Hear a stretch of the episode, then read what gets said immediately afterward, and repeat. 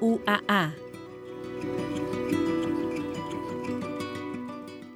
En este momento, las nueve en punto. Las opiniones vertidas en el siguiente programa son responsabilidad de quien las emite y no representan necesariamente el punto de vista de la Universidad Autónoma de Aguascalientes. Prospectiva noventa y cuatro punto cinco. Un espacio para analizar el entorno político, social y económico de la mano de los profesionales. Prospectiva noventa y cuatro punto cinco. ¡Comenzamos!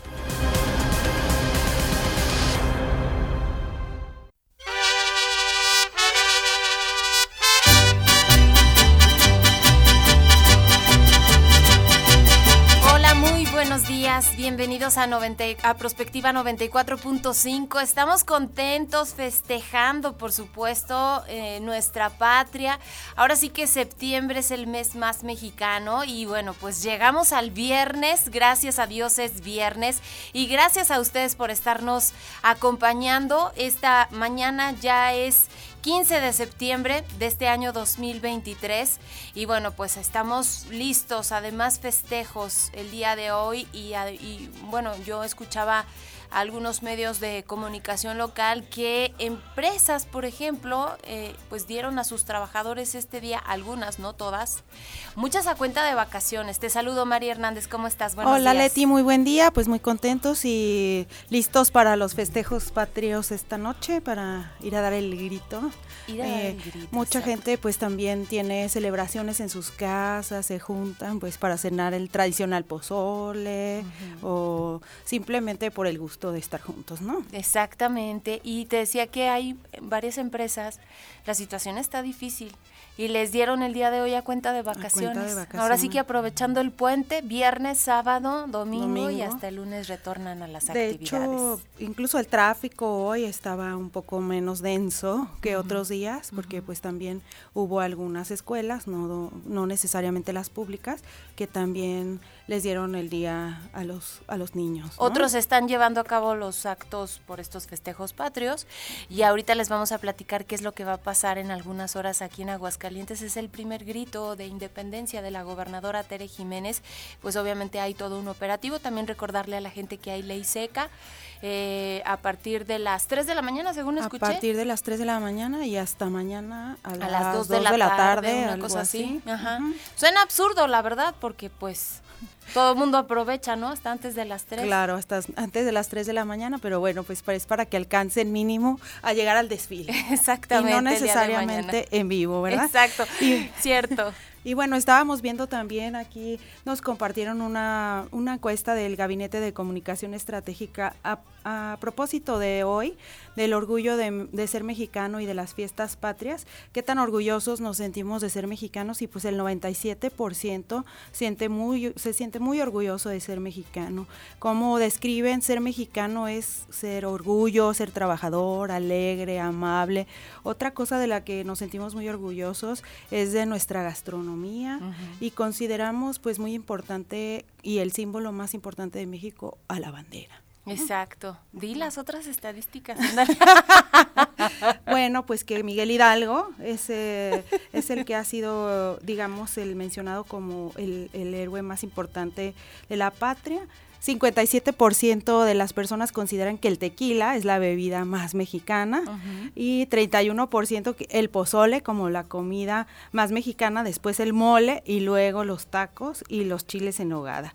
Y bueno, hay una pregunta que es a la que quiere que lleguemos, Leti, que quién es el héroe o la persona en la actualidad por la que se siente más orgullosa o orgullosa. Y pues aquí el presidente Andrés Manuel López Obrador ocupa el veintiocho por ciento del cuarenta y uno por ciento que considera uh-huh. que hay en la actualidad un héroe. Yo creo que sí tenemos una crisis de, digamos, de liderazgos, de héroes, de personas a las que admiremos, ¿no?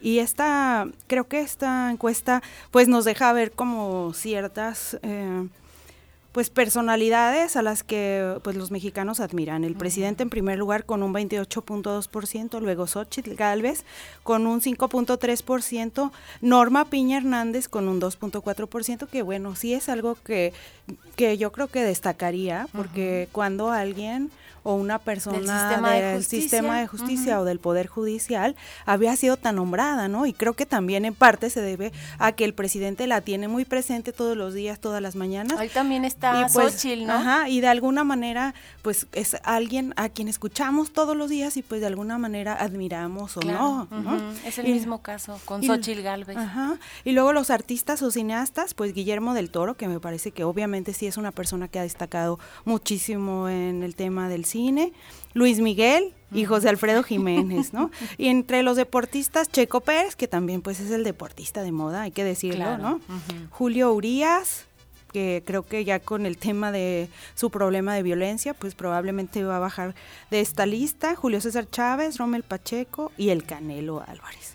Y luego en tema de seguridad, pues el ejército sigue ocupando pues un tema importante, o sea, un, un porcentaje, sigue siendo, digamos, importante, una institución bien evaluada por y los después mexicanos. De eso, Omar García Harfuch, que también wow. es como de destacarse, ¿no? De alguna manera que se que suene tanto el nombre de una persona en materia de seguridad. Ahí está la labor de los medios de comunicación y también, pues no podemos negarlo, del presidente de la República, Andrés Manuel López Obrador. Así en es. Sus conferencias matutinas, Omar eh, García Harfuch fue eh, el secretario de Seguridad Pública de la exjefa de gobierno, Claudia Sheinbaum, y ahorita está, pues, postulándose. Postulándose para la, para jefatura. la jefatura. de gobierno de Dicen la Ciudad de México. Dicen que es el chiquiado de Claudia, entonces, bueno, pues ahí está en esta encuesta Así que es. nos presentas el día de hoy.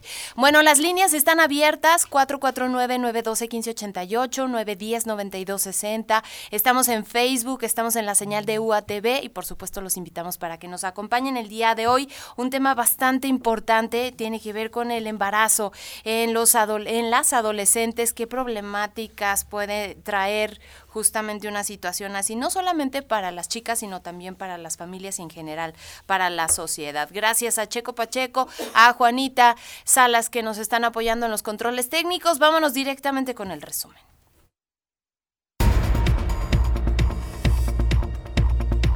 Ya lo decíamos, todo está listo para los festejos patrios aquí en Aguascalientes. Este será el primer grito de independencia que corresponde a encabezar a Tere Jiménez como gobernadora del estado. Asimismo, el Ejecutivo anunció que se presentará en la Plaza Carlos Rivera, además de abrir las puertas de Palacio de Gobierno con actividades culturales y antojitos mexicanos. En el ámbito comercial, las fiestas patrias dejarán una derrama económica de más de mil millones de pesos en Aguascalientes, según el presidente de la Cámara de Comercio, Miguel Ángel Breceda Solís. Él comentó que la conmemoración del aniversario del grito de independencia impulsará el crecimiento del comercio, los servicios, el turismo, con especial beneficio para la industria restaurantera y hotelera. Decíamos que muchos aprovecharon el puente y están disfrutando de estas actividades. Además, eh, está lo de la ruta del vino. Está y la ruta pues del hay, vino. Hay varias cositas. Y también hay personas que aprovechan para salir del estado y mm. para visitar, pues también lugares tradicionales, como hay que decirlo, como Guanajuato, por ejemplo, que fue donde se dio el tradicional grito. Mm. ir a Dolores Hidalgo, etcétera. Hacer todo el recorrido uh-huh. de los pueblos. De sí, los está, está, pueblos está padre eso también. Uh-huh. Muy bien.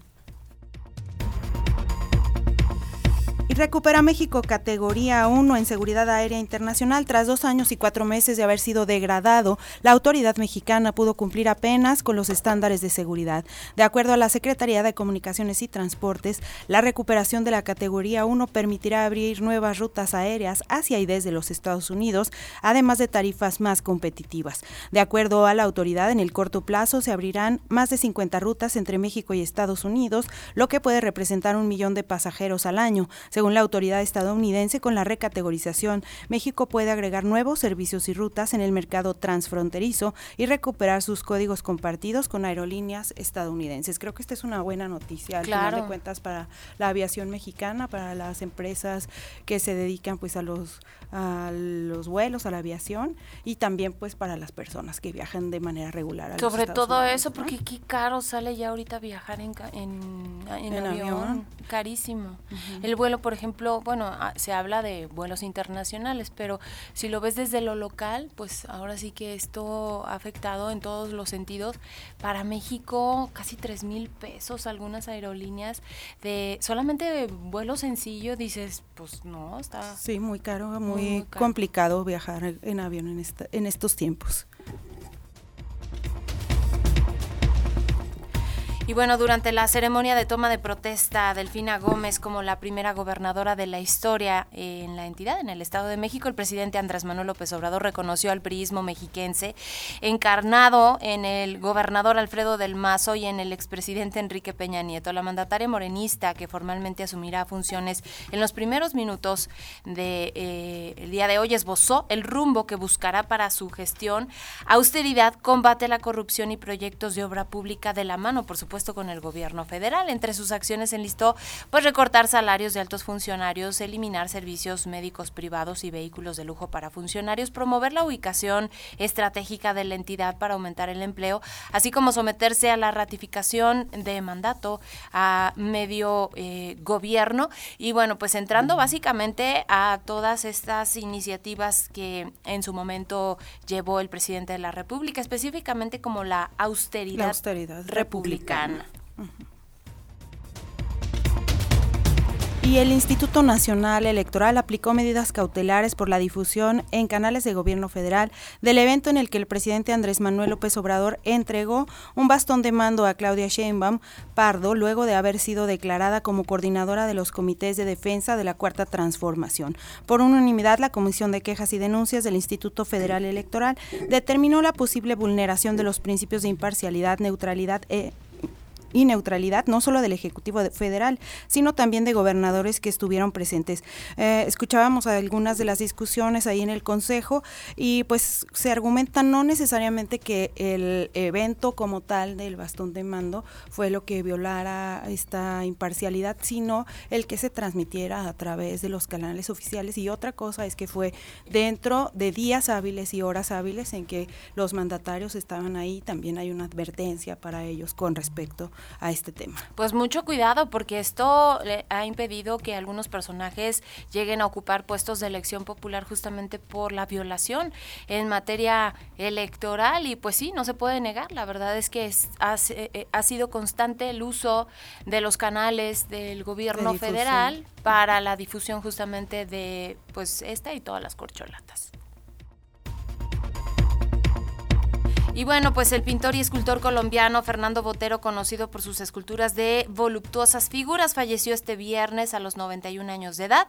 El artista, nacido en mil novecientos treinta y dos en Medellín, seguía pintando en su estudio hasta que sufrió una neumonía por la que tuvo que ser eh, ingresado, pero el jueves salió del hospital para recuperarse en su casa. Botero deja atrás una larga obra artística, desde su característica y peculiar Mona Lisa, las parejas de gruesas formas bailando, pasando por sus esculturas que adornan los rincones del mundo, pero sobre todo su natal Medellín, a la que ha regalado decenas de obras.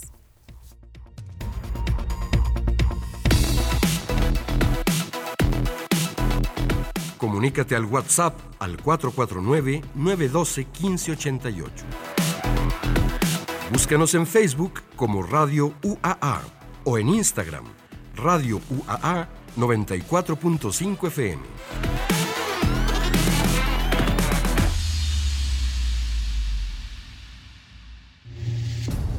En México, el veinte por ciento de los nacimientos anuales se presenta en madres menores de veinte años. Su importancia radica en el hecho de que el impacto de los embarazos en adolescentes comienza con los riesgos para la salud de la madre y su hijo. Estos riesgos son mayores a medida que la edad de la gestante es menor, y en especial cuando, debido a las condiciones sociales y económicas, el cuidado de la salud es inferior a lo ideal, lo cual es determinante en el desarrollo psicosocial materno posterior. Se ha señalado que los jóvenes con baja escolaridad, con menores expectativas académicas y laborales, y con menor autoestima y asertividad, tienden a iniciar a más temprana edad su vida sexual activa, a utilizar menos los anticonceptivos y, en el caso de las jóvenes, a quedarse embarazadas, con el riesgo de llegar al aborto por la falta de condiciones y conocimientos que faciliten una decisión mejor. Por ello, es imprescindible tener en cuenta el contexto cultural y las características especiales de la familia para entender de forma preventiva la situación de la adolescente con riesgo de embarazo. La disminución de la fecundidad ha sido menor entre los adolescentes. Uno de cada cuatro embarazos entre las adolescentes no fue planeado, y uno de cada diez no fue deseado. Entre menor es la edad a la que ocurre la primera relación sexual, menor es la probabilidad de que utilicen algún método anticonceptivo, y los mayores niveles de demanda insatisfecha de anticonceptivos se ubican en adolescentes, en comparación con el total nacional. El embarazo en la adolescencia se considera de alto riesgo y conlleva más complicaciones. La adolescente no está preparada ni física ni mentalmente para tener un bebé y asumir la responsabilidad de la maternidad. Se ha descrito que el embarazo en adolescentes es en la actualidad uno de los principales problemas de salud pública en América Latina y el Caribe. Nuestros expertos en Prospectiva noventa y cuatro punto cinco nos ayudarán a analizar hoy el contexto de esta problemática en Aguascalientes.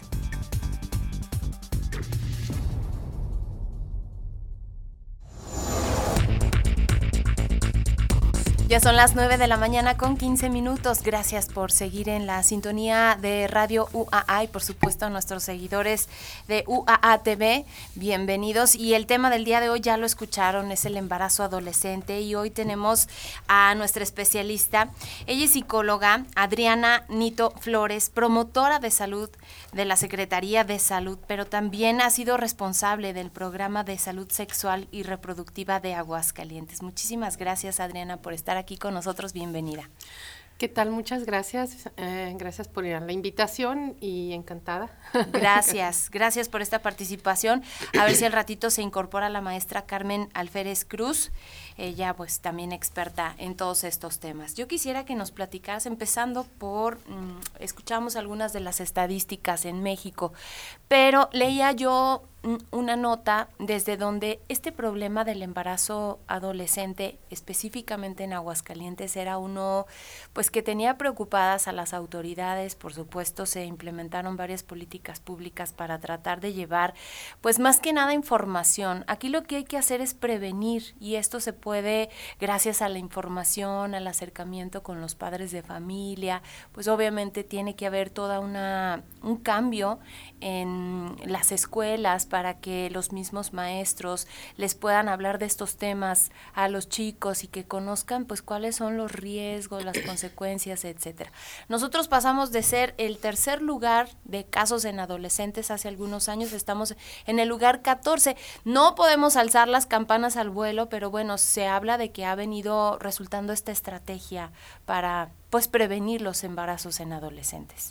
Sí, efectivamente, eh, se ha trabajado muy duro desde apro- aproximadamente el dos mil dos, que se empezó a, que se implementó, se puso en marcha el programa de salud sexual y reproductiva de adolescentes, y con bastantes estrategias de, mm, pues para información, para sensibilización, para mm, proporcionar los métodos eh, anticonceptivos, ¿no? Servicios amigables para empezar. Eh, en ese, desde ese tiempo hasta la fecha, pues se ha estado mm, consiguiendo más recursos, consiguiendo más espacios, porque también desde el principio fue bastante complicado. En lo personal me tocó iniciarlo y Eh, era bastante complicado querer hablar de estos temas y que dijeran, ay, no, es que, no, no, pero no les digas de esto, ¿no? No les digas de esto otro. Digo, pues es que sin información, ¿cómo se puede, eh, cómo puedes tomar una mejor decisión para empezar, ¿no? Si no tienes una información científica, real, basada en evidencias, ¿sí? ¿Cómo puedes tomar una buena decisión? Entonces, eh, pues fue complicado empezar desde ahí y empezar a meternos con, ya que los adultos estaban medio cerrados, pues vamos con los chavos, ¿no? Y empezamos a trabajar con los adolescentes, con los servicios amigables, y se implementaron estrategias como, por ejemplo, en el municipio de Pabellón de Arteaga, se hizo una alianza con el C B T A de ahí, y se logró reducir la tasa de embarazos en adolescentes, uh-huh, que se presentaban año con año, eran cinco o seis embarazos en adolescentes por semestre, ¿sí? Y eh, eh, se implementó esta estrategia eh, fuerte, fuerte, apoyó bastante el plantel, la verdad, y se redujo, eh, se, se disminuyó, es más, se llegó a que no se presentaran embarazos durante el periodo que se estuvo implementando la estrategia, se logró sacar del rezago educativo a la, a la escuela, se disminuyó con las adicciones, porque también los chicos se salían y se escapaban y se iban entre las milpas a, a tomar, ¿no? Uh-huh. O a drogarse, no solo a, a, a tener relaciones sexuales. Entonces, eh, con esta estrategia integral, se logró abatir bastantes problemas eh, que se estaban presentando en la, en la comunidad, en el municipio, y, y pues eh, sí funcionan las estrategias, ¿no? Sí funcionan. En otro momento también pre- eh, estuvimos implementando la estrategia de, de paternidad responsable con los bebés simuladores, bebés robots, ¿verdad? Y personalmente estuve llevándolos a las escuelas y me di cuenta que eh, sí, los chicos se pueden sensibilizar, están abiertos, pero ¿qué es lo que necesita un, una joven, un joven? ¿Qué necesita? Atención, ¿no? Cariño, aceptación, ¿no? Es lo que buscan, pertenencia. Uh-huh. Y si no lo tengo en casa, ¿qué hago? Pues me voy a buscarlo en otro lado, ¿no? Y muchas veces eh, buscan embarazarse para sentir que algo les pertenece y que pertenecen a algo, ¿no? Ay, en ese sentido, yo quisiera que abundáramos un poquito sobre la, los antecedentes, sobre todo familiares o el entorno que tienen la, lo, las adolescentes que, que tienen un embarazo. Es que vienen de entornos regularmente violentos o lugares en donde hay hacinamiento, incluso abusos sexuales, ¿no? Sí, de hecho estaba, ahorita pues ya no estoy a nivel estatal, entonces ya no estoy tan empapada de la información este, estadística, sin embargo, este, eh, pedí apoyo uh-huh. y, me, y estaba viendo las estadísticas y dije, wow, ¿cuántos embarazos en menores de diez años? Uh-huh. En menores de diez años, cuando son niñas, uh-huh. ni siquiera ni han siquiera entrado a la adolescencia, vaya. ¿Y qué, qué pasa con una niña que se embaraza? Seguro, seguro, hay abuso sexual, ¿sí? Uh-huh. O sea, segurísimo se está presentando un abuso, porque una niña por sí misma, por sí sola, no tiene esa capacidad de decidir, consciente, informada y sabiendo de todas las consecuencias para tener una relación sexual y embarazarse. Entonces, si, se, si, si la chica accede, pues es porque hubo manipulación, porque hubo chantaje, porque hubo otras situaciones o una carencia excesiva que... que pretendió cubrirla con alguien que abusó de esa necesidad que tiene la niña, ¿no? Uh-huh. Entonces, ¿de qué estamos hablando, no? Y en menores de quince años también, que dicen, es que ya tienen más capacidad de decidir, ok, ya andan explorando, uh-huh. ¿sí? A lo mejor se embarazó de un chico igual que ella, ¿sí? Uh-huh. De uno de la misma edad. Y no puedes hablar de un abuso, porque los dos están en la misma, ¿no? Andan explorando, pero ¿por qué se embarazan? ¿No? Uh-huh. ¿Qué tanto acercamiento a los servicios pueden tener o nosotros a ellos? Y, y, que, y quitarnos esta idea de que, ay, no son niñas, ¿cómo crees que le vas a hablar de sexualidad o de métodos anticonceptivos, no? Que también, o sea, un hormonal a esa edad, pues qué tanta consecuencia, cómo le puede mover su a, a nivel biológico a ella, ¿no? Pero también un embarazo. Claro. Pero no se les proporcionan los métodos porque están muy chiquitos. Pero se embarazan. Uh-huh. Dices ¿sí? que hay casos de menores de diez años. Así es. Eh, muchos de estos son de abuso, pero ¿en qué contexto? O sea, ¿depende la situación económica o que, no sé, haya alguna ruptura familiar, eh, que sean, no sé, a lo mejor familias en donde los padres son ausentes? ¿Cuál es el contexto que te ha tocado ver a ti aquí en Aguascalientes? Eh, eh, el abuso se da en cualquier contexto, ¿eh? Okay. Hemos tenido, o al menos yo he sabido de casos de, de personas que tienen un estatus socioeconómico hasta cultural, digamos, o educativo, mejor dicho, este alto, y se da el abuso. Es una cuestión más de poder que de otra cuestión. Uh-huh. Sin embargo, obvio que en, en los ambientes en donde hay más, este, mayor negligencia, ¿sí? Mayor abandono, mayor abuso, de violencia, este, de todos los tipos de violencias, ¿verdad? Se puede presentar más, ¿no? Y donde los padres tienen que salir a trabajar y dejan a los chiquitos solos o al cuidado de los abuelos, que desafortunadamente, y sabemos estadísticamente, el abuso se da más por familiares uh-huh. que por extraños. Uh-huh. Entonces, eh, ¿Qué, qué, ¿Qué podemos hacer ahí, no? Es, eh, ahí, ahí tendría, o se tiene que hacer una intervención, pues, multifactorial, ¿no? claro. que tiene que ver con eh, ambientes seguros, proporcionar ambientes seguros a los padres que tienen que salir a trabajar, pues para empezar que trabajen en horarios más adecuados para que puedan, ok, los dos salen a trabajar, a traer recursos, pero también tienen un horario adecuado para llegar a, a paternar, ¿no? Uh-huh. Y a maternar. Entonces, mmm, pues sí se requiere de muchas, de muchas cuestiones. ¿Qué tanta información? Ya decías tú que, bueno, es como escasa la información. Tienen los adolescentes, niñas y niños, sobre eh, métodos anticonceptivos, pero también sobre enfermedades de transmisión sexual, entre otros problemas que puede traer una vida sexual activa para ellos. Efectivamente, no, pues los niños, pues prácticamente nula, ¿no?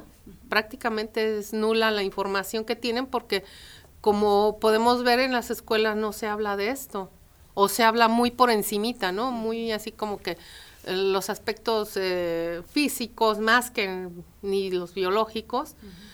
pero bueno, se está abriendo un poco más a esto, pero aún así no es suficiente. No basta a un niño darle la información tal cual, necesitas antes ayudarle a, a o sea, trabajar con ellos en la gestión de las emociones. Uh-huh. En la estra- cuando apliqué la estrategia de, de paternidad responsable me di cuenta de esto, ¿no?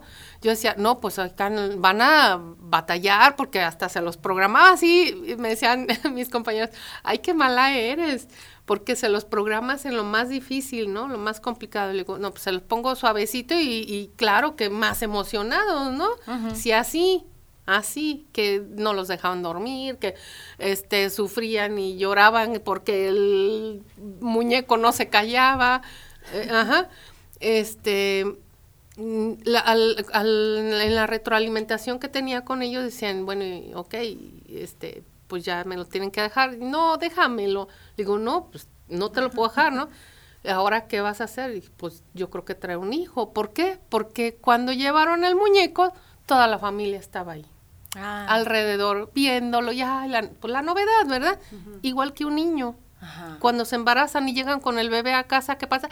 Ay, el bebé, aunque estén enojados de principio, claro. Después, ay, el bebé y bla, bla, bla, pero empiezan a crecer y ¿qué pasa? Uh-huh. Pierden la gracia, ¿no? Exacto. ¿Sí? Ahorita que sí. mencionabas que lo hacen por este sentido de, de atención y de pertenencia, o sea, con la poca información que a lo mejor tienen y desde esta perspectiva yo quisiera preguntarte, una vez que pasa esto, ¿no? Eh, ¿cómo vive una adolescente un embarazo? ¿Y qué pasa con las parejas de estas adolescentes en la mayoría de los casos? Si hay acompañamiento o no, o qué otras opciones se abren a partir de un embarazo, cuéntanos un poquito de esto. Desafortunadamente aún prevalece la... es la actitud de los mmm, varones a huir. Uh-huh. Uh-huh. Este, ay, sí, pero ahí te quedas, uh-huh. ¿sí? Incluso dando charlas con los adolescentes, le digo, pues ustedes están embarazados. ¿Nosotros?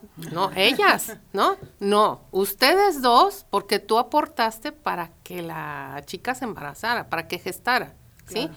Para que gestara. Los dos están embarazados. Y, y no, como que no, no lo aceptan. ¿Por qué? Porque ahí les implica, ese término para ellos, les implica una responsabilidad. Y prefiero decir que tú estás embarazada a decir estamos embarazados, ¿sí? Y les digo, sí, ustedes, eh, ellas gestan, pero ustedes embarazan, uh-huh. los dos, porque ella no lo hizo sola, uh-huh. ¿sí?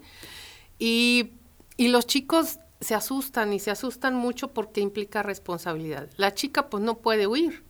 No, a donde claro. se vaya lo lleva con ella, ¿no? Entonces, este, eh, pues sí es, es una cuestión de, de que falta esa responsabilidad de parte de, de los varones de, ok, ya tuve relaciones sexuales contigo y las consecuencias de eso las asumo, ¿no? Y no salgo huyendo. Eh, en las comunidades se da mucho de que simplemente, no, pues sabes que es tu rollo y yo no sé nada, ¿no? Uh-huh.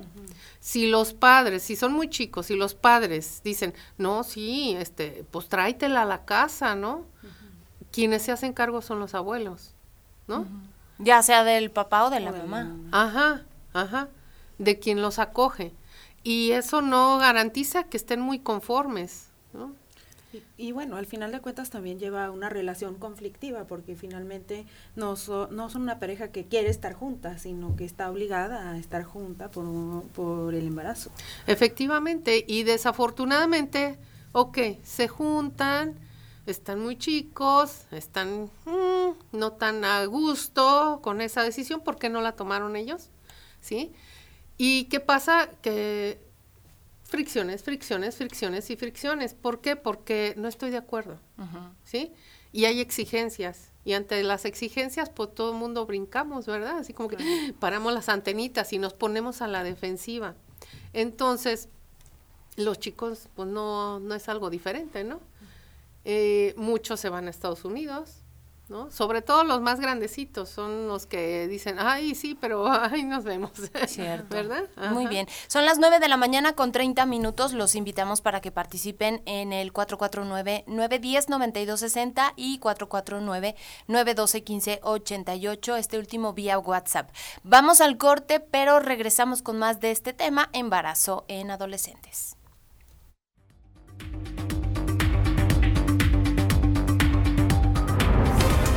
Prospectiva noventa y cuatro punto cinco.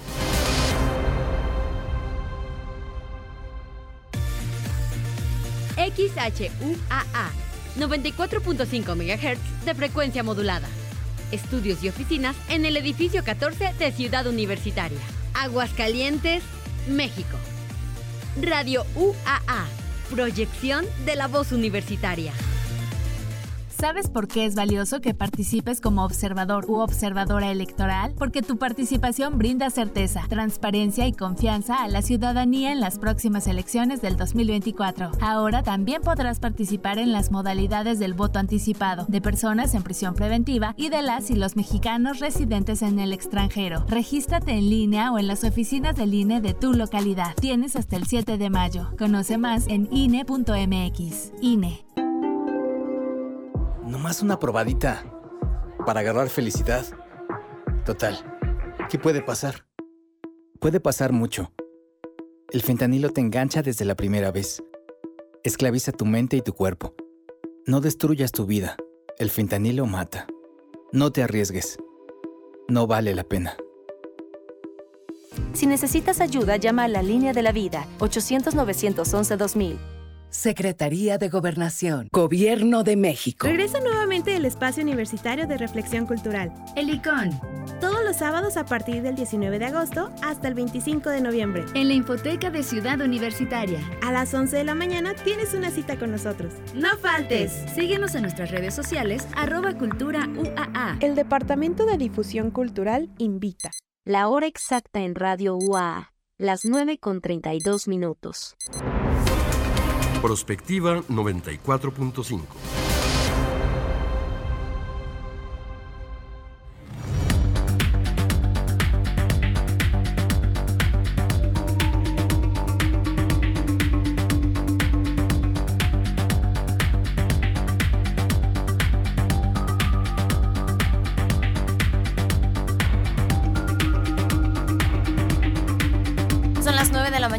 treinta y tres minutos. Y bueno, le preguntaba a nuestra especialista a Adriana, ella eh, pues si nos están sintonizando en este momento, mucho tiempo trabajó en este programa de salud sexual y reproductiva desde el gobierno del estado, por supuesto a través de la hoy Secretaría de Salud, y nos estaba contando pues cómo ha ido avanzando justamente todo esto, pero le cuestionaba yo acerca de lo que pasaba por la mente de una adolescente ya que eh, pues estaba a lo mejor con esta con estas ganas de pronto y no de embarazarse, y le preguntaba yo si es solamente por llamar la atención o por sentir eh, pues esta pertenencia a algo, y nos estabas diciendo algo muy muy importante, Adriana, primero en el sentido de que no hay un embarazo no deseado en este sector de la población, o sea, aunque sea inconscientemente, sí lo están buscando. Cuéntanos un poquito. Sí, bueno, eh, platicando con personas que han eh, estado estudiando desde hace muchos años, sí, esto lleva muchísimos años, es, y que están buscando entender qué es lo que motiva a una adolescente a embarazarse. Y muchas veces, eh, o sea, y se han dado cuenta que los embarazos son deseados. Puede ser de, puede ser de manera inconsciente, planeados a lo mejor, pues este, la mayoría puede no ser planeada, pero se desea, ¿no? Uh-huh. No, no había pensado que ahorita, pero se dio y, ay, qué fabuloso, estoy embarazada. Pero muchos no, ¿no? Y, y dices, bueno, ¿por qué si no lo deseabas, sí, entre comillas, te embarazaste? Eh, una maestra me decía, no hay embarazo no deseado, ¿sí? Aunque sea de manera inconsciente. Puede ser porque existe el miedo a, a no poder reproducirte, ¿no? A que digas, ay, y, este, ¿y sí podré ser, emba- sí podré ser madre o no? ¿Verdad? Y eh, el, el hecho inconsciente de, de decir sí o no puedo, sí podré o no podré, te lleva a experimentar. Y en el experimento, pues, puedes quedar embarazada. Y si quedas embarazada, co- inconscientemente dices, ay, sí, sí pude ser madre. Pero conscientemente dices, no, qué horror, yo no lo había planeado, ¿verdad? Yo no quería esto así, o yo no lo quería. Ahorita. En este momento. Ajá, en este momento y conscientemente. Inconscientemente ya es otro rollo. Hacemos muchas cosas por, por las cuestiones inconscientes que tenemos, ¿no? Que traemos cargando. Entonces, este, pues sí, eh, a, y al parecer, eh, debido a mi experiencia de estar platicando con las adolescentes y todo, sí, yo creo que sí hay hay, hay esta cuestión de, de que no hay embarazo no deseado, uh-huh. Aún en las violaciones, por esa fantasía de, de si podré reproducir o no, aunque no quisieran que se diera así, ¿verdad? Uh-huh. No digo que, que, ay, qué padre que las violaron, no, para nada. Pero desafortunadamente en el inconsciente pues tenemos tantas cosas ahí guardadas que no somos conscientes de ellas y que nos llevan a actuar de tal o cual forma. También en la experiencia de ir a los hospitales y trabajar esta asesoría para la adopción de un método anticonceptivo, platicando con las chicas que ya acababan de dar a luz, me decían... Les preguntaba, bueno, y, y cuando tú fuiste y tuviste relaciones sexuales con esta persona, con tu novio, con la, el padre de, de, de la criatura, ¿qué había pasado previo? ¿No? Algunas me decían, no, es que yo estaba teniendo muchos problemas en casa y me sentía como, como pues no tengo nada, uh-huh. Como no a nadie le importo, y entonces... pues ahora que tengo a mi bebé, pues tengo a mi bebé. Claro. Ajá, ya no te, ya no es que ya no tenga nada, ya tengo a mi bebé y le importo a él. Uh-huh. Así como él me importa a mí. Entonces ese es como ese sentido de pertenencia que les decía, ¿no? Uh-huh. Y eh, hablábamos también de los te- del tema de salud, porque creo que, bueno, no todas las chicas, sobre todo las más pequeñas, no están preparadas físicamente para... pues para gestar, para tener un bebé, ¿no? Efectivamente, sí, no, no está su cuerpo preparado. Biológicamente puede reproducir, pero eso no garantiza que estén en las mejores condiciones para hacerlo, ¿no? Muchas veces, no soy médico, ¿verdad? Pero muchas veces esto les trae desajustes hormonales, uh-huh, eh, importantes, y también eh, emocionalmente, pues... es tremendo, ¿verdad? Una niña que quiere cargar un muñeco, pero ahora es de carne y hueso, ¿no? Este, eh, en su cuerpo también, muchas tienen que ser cesárea porque pues todavía no están tan desarrolladas que su canal de parto es muy cerrado. Uh-huh. Entonces, muchas tienen que realizarse cesárea porque no sale el bebé, ¿verdad? Uh-huh. Eh, las deficiencias eh, nutricionales que puedan tener, porque sabemos que las jovencitas, no, niñas y adolescentes, no es como que tengan mucha atención en estar bien nutridas. Muchas tienen, por las mismas características de su desarrollo, pues empiezan a tener deficiencias que de calcio, de hierro, de no sé, ¿verdad? Entonces, ¿qué pasa? Que pues el bebé va, va a necesitar desarrollarse y no va, le va a pedir permiso a mamá, ¿verdad? Claro. Va a decir, pues yo necesito crecer, formarme y voy a jalar todos los nutrientes que yo necesite, ¿Y, y qué pasa con mamá? Pues queda deficiente más de estas de estas eh, elementos, ¿no?, de nutrición. ¿Y cuánto se tardan en llegar a, a solicitar atención médica? Porque también existe un miedo a decir estoy embarazada, ¿no?, hacia sí. la familia sobre todo. Sí, desgraciadamente uh, sabemos que desde antes de embarazarnos necesitamos empezar a consumir ácido fólico, saber que estamos bien nutridas, que estamos, que no tenemos deficiencias nutricionales, vaya, para este, pues que cuando se dé el embarazo uh, o, o la gestación, pues el bebé pueda desarrollarse con todas las nutrientes necesarios para, para poder a, desarrollarse plenamente, con todas las capacidades, sin ninguna deficiencia, que las divisiones eh, este, celulares se den de manera adecuada y todo. Y sabemos que los adolescentes no. Entonces, si no están bien nutridas, si, si luego con el miedo, es más, para empezar, ¿cuántas nos conocemos realmente en nuestra, eh, ca, en nuestros periodos este, menstruales, en nuestras características físicas, como para decir, eh, ay, ¿sabes qué? Sí, yo creo que estoy embarazada, ¿no? O, o nos escuchamos, uh-huh. simplemente sentimos nuestro cuerpo, ¿no? Uh-huh. Hay veces que traemos, eh, se detonan enfermedades como la diabetes, la hipertensión, pero antes el cuerpo ya estuvo dando señales. En el embarazo, ¿no? Eh, hay quienes empiezan, muchas, empiezan a sentir piquetitos porque las trompas empiezan a estirarse y no les hacemos caso. O sea, hay, hay sensaciones en el cuerpo que nos pueden dar idea de que estamos teniendo un embarazo y, y no le hacemos caso. Uh-huh. Una, porque desconocimiento, después se empieza a notar y dices, ay, estoy embarazada, y luego por miedo, ¿no? Uh-huh.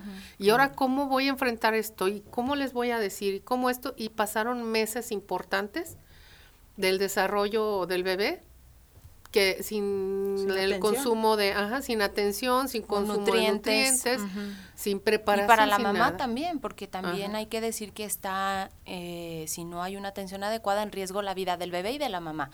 Y, por ejemplo, ¿cuáles son los riesgos sociales? Porque decíamos al principio, a lo mejor, pues sí, toda la atención, al principio el, el enojo, pero después la alegría, porque viene un bebé, etcétera. En el mejor de los casos, pues los abuelos maternos o paternos están al pendiente, cuidan a los bebés, pero una vez que estos crecen, ¿qué pasa socialmente con las madres adolescentes y con los bebés en un futuro? Sí, está visto que históricamente la, los patrones se repiten, ¿no? Las hijas de madres adolescentes van a ser madres adolescentes. Y eh, además de que esto... Eh, si una, una chica embarazada, ahorita ya está más abierto, pero antes, en cuanto se sabía embarazada, era expulsión, ¿sí? Se les retiraba de la escuela. Ahorita ya se permite más, pero aún así, por cuestiones de vergüenza, de, eh, de malestares, etcétera, dejan de acudir, abandonan la escuela. Entonces, sabemos que a menor nivel eh, educativo, pues también menores ingresos, ¿no? También menores oportunidades de trabajo. Eh, hay, hay muchas eh, cuestiones que pues fomentan la espiral de la pobreza, ¿no? Que desde le, cómo voy a, a criar a mi hijo que sea más saludable y no me desgaste tanto en enfermedades. Uh-huh. Eh, desde eh, qué trabajos voy a tener que realizar para poder cubrir eh, la manutención del hijo, ¿no? Eh, desde lo que decíamos al principio, tengo que irme a trabajar y en dónde lo voy a dejar. Y se quedan ahí eh, a, a, al cuidado de sabe Dios quién, a veces hasta solos, ¿no? Y pues eso se, se convierte en un factor de riesgo para los abusos y, y para también mm, crecer con esas carencias emocionales que luego nos llevan a tomar decisiones equivocadas, ¿no? Y a repetir los patrones. Y a repetir los patrones, efectivamente. Entonces, eh, sí, socialmente impacta muchísimo porque disminuye la, la capacidad eh, productiva de la madre, ¿no? Reproductiva bastante, porque generalmente ya iniciaron con uno y al año otro, o sea, ni siquiera a veces eh, esperan los dos años, ¿no? Empiezan con uno y le siguen y le siguen y luego son las que tienen más hijos, ¿no? Y de un padre, de otro y del otro.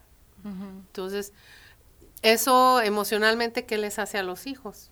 Y claro, también a las mujeres, por supuesto. Uh-huh. Uh-huh. Y de estos casos, por ejemplo, ¿cuántas mmm, pues mamás deciden no ser mamás, interrumpir el embarazo o darlos en adopción? Estas otras posibilidades que tanto se dan aquí en Aguascalientes.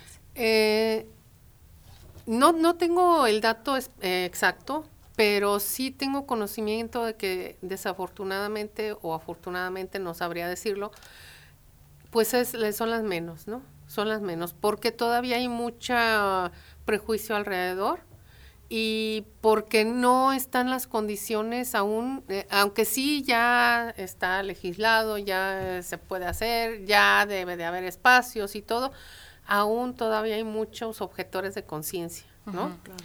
Y que no quieren realizar, ni siquiera las violaciones, menos cuando una persona por libre decisión se embarazó y luego ya no, o sea, por libre decisión tuvo relaciones sexuales y se embarazó y no quiere al hijo, ¿no?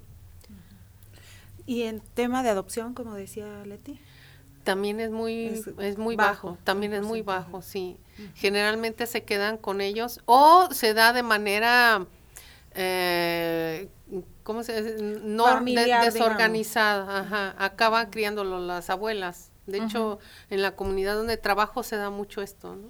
Los claro. papás se van, se desaparecen y las abuelas son las que se quedan criando a los hijos. Entonces, imagínense una persona mayor que ya está cansada, que además ha tenido que venir luchando para eh, criar a sus hijos, para mantenerlos, porque el papá salió volando, uh-huh. ¿sí? Eh, y ahora me dejas a los críos y tú te desapareces y yo ya estoy cansada, ¿no? Exacto. Imagínense con qué calidad eh, cría a los, a los, a los nietos, ¿no? Uh-huh. Hablábamos al principio de la prevención, y la prevención obviamente está basada en la información.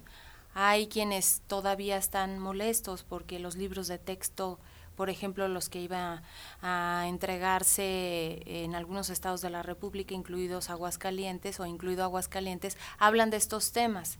Pero, por ejemplo, programas desde la Secretaría de Salud, desde donde, pues creo yo que hasta es necesario en las primarias, por los casos de niñas de diez años que no están ni siquiera en la secundaria, que ya pueden estar en este riesgo y que no tienen la información, pero además de eso, de pláticas, acercamiento, pues la entrega de los anticonceptivos que decías, Adriana. Luego les dicen que no, porque están muy chicas, porque no están en edad, pero pues es muy difícil que, que detengas a un adolescente que ya está decidido a tener relaciones sexuales. Sí, y, y volvemos a, a, al eh, tema que ya mencionábamos, ¿no? Muchas veces los chicos quieren experimentar, explorar, porque pues es la, la curiosidad es, eh, es nata, es, eh, ¿cómo se llama? Este, pues es, del ser huma- ser es inherente humano. al ser humano, ¿no? Y quiere explorar, y si no les tenemos la información adecuada, claro, por grupos de edad, o sea, tampoco se, se trata de decirle a niños de kinder o niños de primaria, de los primeros grados, este, mira, y entonces, eh, este, van, tienen que hacer así, asá, y, y, y todas las posturas de, del Kama Sutra, ¿verdad? Pues no, o sea, la, la información tiene que ser adecuada para el grupo de edad, y sí, hay que hablarles casi que desde el nacimiento, ¿no? Para empezar, llamarle a las partes del cuerpo por su nombre, y no que el pilín, la colita, la no, o sea, el pene, la vulva, ¿sí? Este, es más, las niñas eh, de secundaria, las chicas de secundaria no saben cómo se llama la parte exterior, ¿no? Del, de, del, del aparato reproductor. Ajá, uh-huh. de, del sistema reproductor, ¿no? Y no, es que, a ver, ¿cuáles son los genitales de la de la mujer? La vagina, porque es lo que más conocen, ¿no? Y porque es donde entra el pene. Uh-huh. Y entonces es, es lo que oyen por donde quiera, el pene y la vagina. Le digo, ¿y cómo se llama lo que tienen los hombres ahí junto al pene? Este, los huevos. se llaman testículos, ¿sí? Claro, claro. Y lo, y, y este, y las mujeres, este, sabe, ¿no? Ajá. Pues es la, la, la, ¿cómo se llama? La vulva, ¿no? Es la vulva. Eh, eh, la pelvis, está en la pelvis, tanto del hombre como de la mujer, y en el hombre se llama así, la mujer. Hay que llamarle así como le llamamos brazo, pierna, cabeza, estómago, sin, sin vientre o lo que sea, así hay que llamarle, para desmitificar y para quitar el tabú, ¿no? Que no sea tabú hablar de estos temas, porque pues luego dicen, ay, los papás se ponen nerviosos cuando los chicos les preguntan y dicen, ay, este, no, ay, mejor explícale tú, ajá, ¿sí? O, o ve, y, o, o no, no estés hablando de estos temas, ¿no? O, o, ay, yo no sé, no me estés molestando, ajá, pero por el miedo a, a no sé qué decirle. Uh-huh. Sí, a eso quería llegar yo, t- porque no solamente tiene que haber un programa dentro del gobierno o en las, las mismas escuelas. escuelas, sino que la información tiene que venir desde la familia, y ahí es donde más tabús y más problemas existen para comunicar a los adolescentes o a los niños, desde niños, toda la información que necesitan, ¿no? Sí, de hecho, bueno, desde mi, mi muy este personal punto de vista, mm, la educación sexual debería de ser en casa. Uh-huh. No tendría por qué darse en las escuelas. En las escuelas sí, las cuestiones biológicas, bla, bla, bla. O sea, que conozcan lo científico. Los claro. padres de familia no van a ser científicos, pero sí pueden enseñar las partes, decir cómo se llaman, cómo, lo, lo básico, pues, ¿no? Uh-huh. Ya para que los chicos, cuando van a la escuela, puedan entender, comprender de qué les están hablando cuando se toca lo científico. Y, y ahorita pareciera que quisieran que también las escuelas hablaran de lo moral. Y ajá, pues no, o sea, lo moral lo, uh, se educa en casa, cada quien desde su su este su muy su particular ideología, su creencia, ideología, o, ajá. Uh-huh. Y la información que nosotros consideremos para nuestros hijos, pero también nosotros como papás pues tendremos que estar informados sobre qué decirles, sí, con esa claridad de la que tú hablas, pero de acuerdo a sus edades, hasta dónde proporcionarles información, y sobre todo pues que haya mucho cariño, mucho acercamiento, porque pues creo yo que cuando hay a lo mejor tiempo de calidad, porque sabemos las condiciones que luego son difíciles, económicas, para el grueso de la población, y entonces uno tiene que salir y trabajar, a veces dobles turnos, fines de semana, y pues queda poco tiempo para los hijos, pero mientras ellos, y con muchas de las Eh, charlas que ahora se están dando, por ejemplo, en las instituciones, estas escuelas para padres, para entender cómo funciona el cerebro de un joven, hasta dónde es eh, un tema físico, eh, hasta dónde tiene que ver con el cambio en sus emociones, todo lo que están enfrentando, y, y pues entendiendo estos escenarios, saber por qué las reacciones y acercarnos y pues brindarles esta oportunidad de acercamiento, que sepan ellos que pues antes que nada pues la intención es que ellos estén bien, y todo lo que implica tener un bebé además, porque pues decías con el bebé robot pues sí un ratito, ¿no? Uh-huh. Pero ya cuando lo tienes de por vida, uh-huh, ya es, es, es muy pesado, muy complicado emocional, física, mental, económicamente tener un, o traer un bebé al mundo. Efectivamente, sí, es muy complicado en todos estos sentidos que mencionas. De hecho, bueno, desde que yo estaba estudiando en la facultad a, a trabaja, y la experiencia que tuve allá como estudiante, que trabajamos con escuelas, se trabajaba ya con los padres de familia, con los alumnos y con los docentes.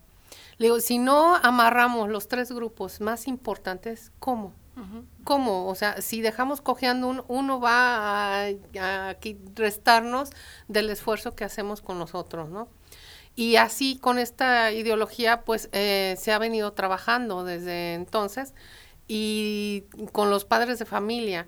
Desafortunadamente, por cuestiones laborales, por desinterés, por lo que gustes y mandes, los padres de familia difícilmente este, acuden.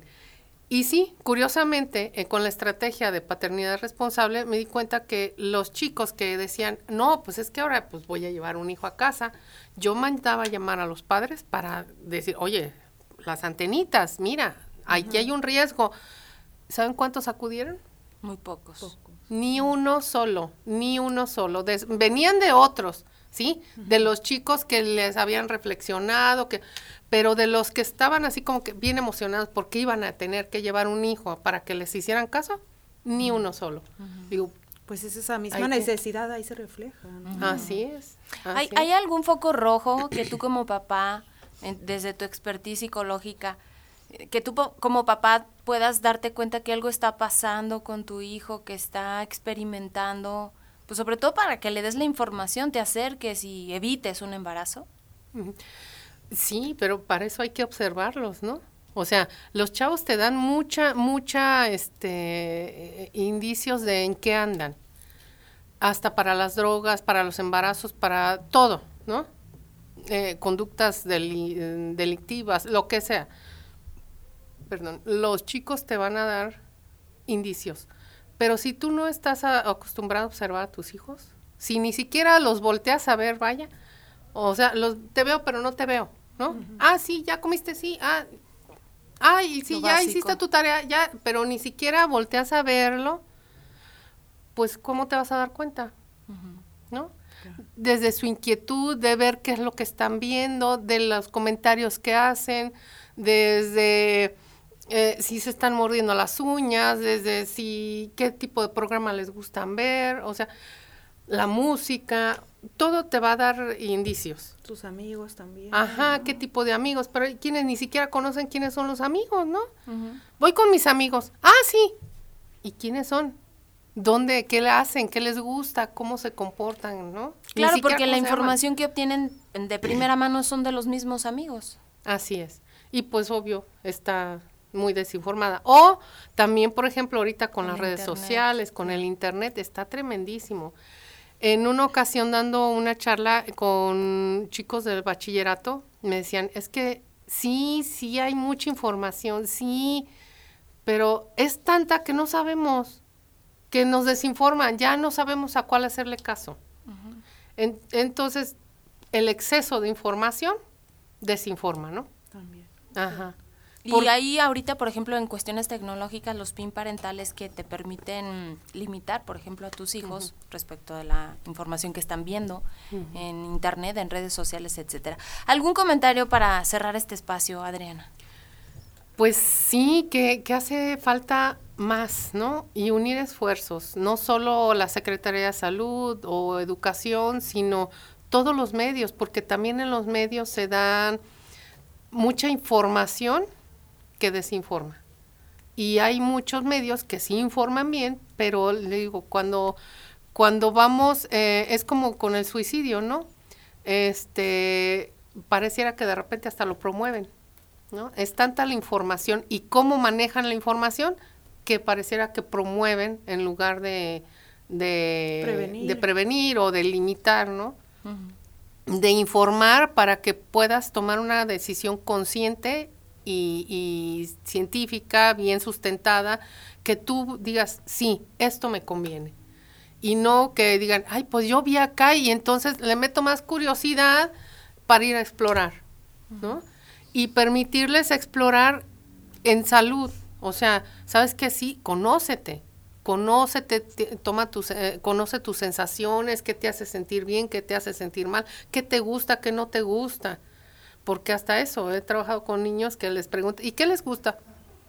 ¿Sabe? O sea, nadie, nadie, ni una sola cosa, ya, o que no les gusta, pues, ¿no? Y luego, si les pego, ¿les gusta? No, ah, pues eso no te gusta, ¿no? O sea, empezar hasta de lo más básico, vaya, porque ni siquiera eso conocen. En la medida que nos vayamos conociendo como individuos, eh, de cuáles son mis sensaciones, qué, lo me, qué me agrada, qué no me agrada, ¿Qué, es, ¿Qué quiero para mí? ¿Qué no quiero para mí? Pues voy a tomar mejores decisiones. Claro, ¿no? Muy bien. Pues te agradecemos muchísimo esta participación hoy con nosotras y por supuesto dejarles este mensaje. Yo creo que es un tema que empieza en la familia y que hay que estar todos atentos justamente para evitar que nuestros hijos pues vayan a tener una situación de este tipo. Muchísimas gracias, gracias Adriana. Gracias por participar con nosotros. Ya nos vamos, Mari. Ya nos vamos y como ya es fin de semana, pues desearles a todos que la pasen muy bien en sus festejos patrios, descansen y aquí los esperamos en este lunes en Prospectiva noventa y cuatro punto cinco para analizar la agenda de la semana. Así es. Muchísimas gracias, Mari Hernández, gracias a Checo Pacheco, a Juanita Salas, pero sobre todo gracias a ustedes por habernos acompañado. Les deseamos que tengan un excelente fin de semana. Soy Leti Medina y nos vemos el lunes en punto de las nueve. Prospectiva noventa y cuatro punto cinco. Un espacio para analizar el entorno político, social y económico de la mano de los profesionales. Prospectiva noventa y cuatro punto cinco.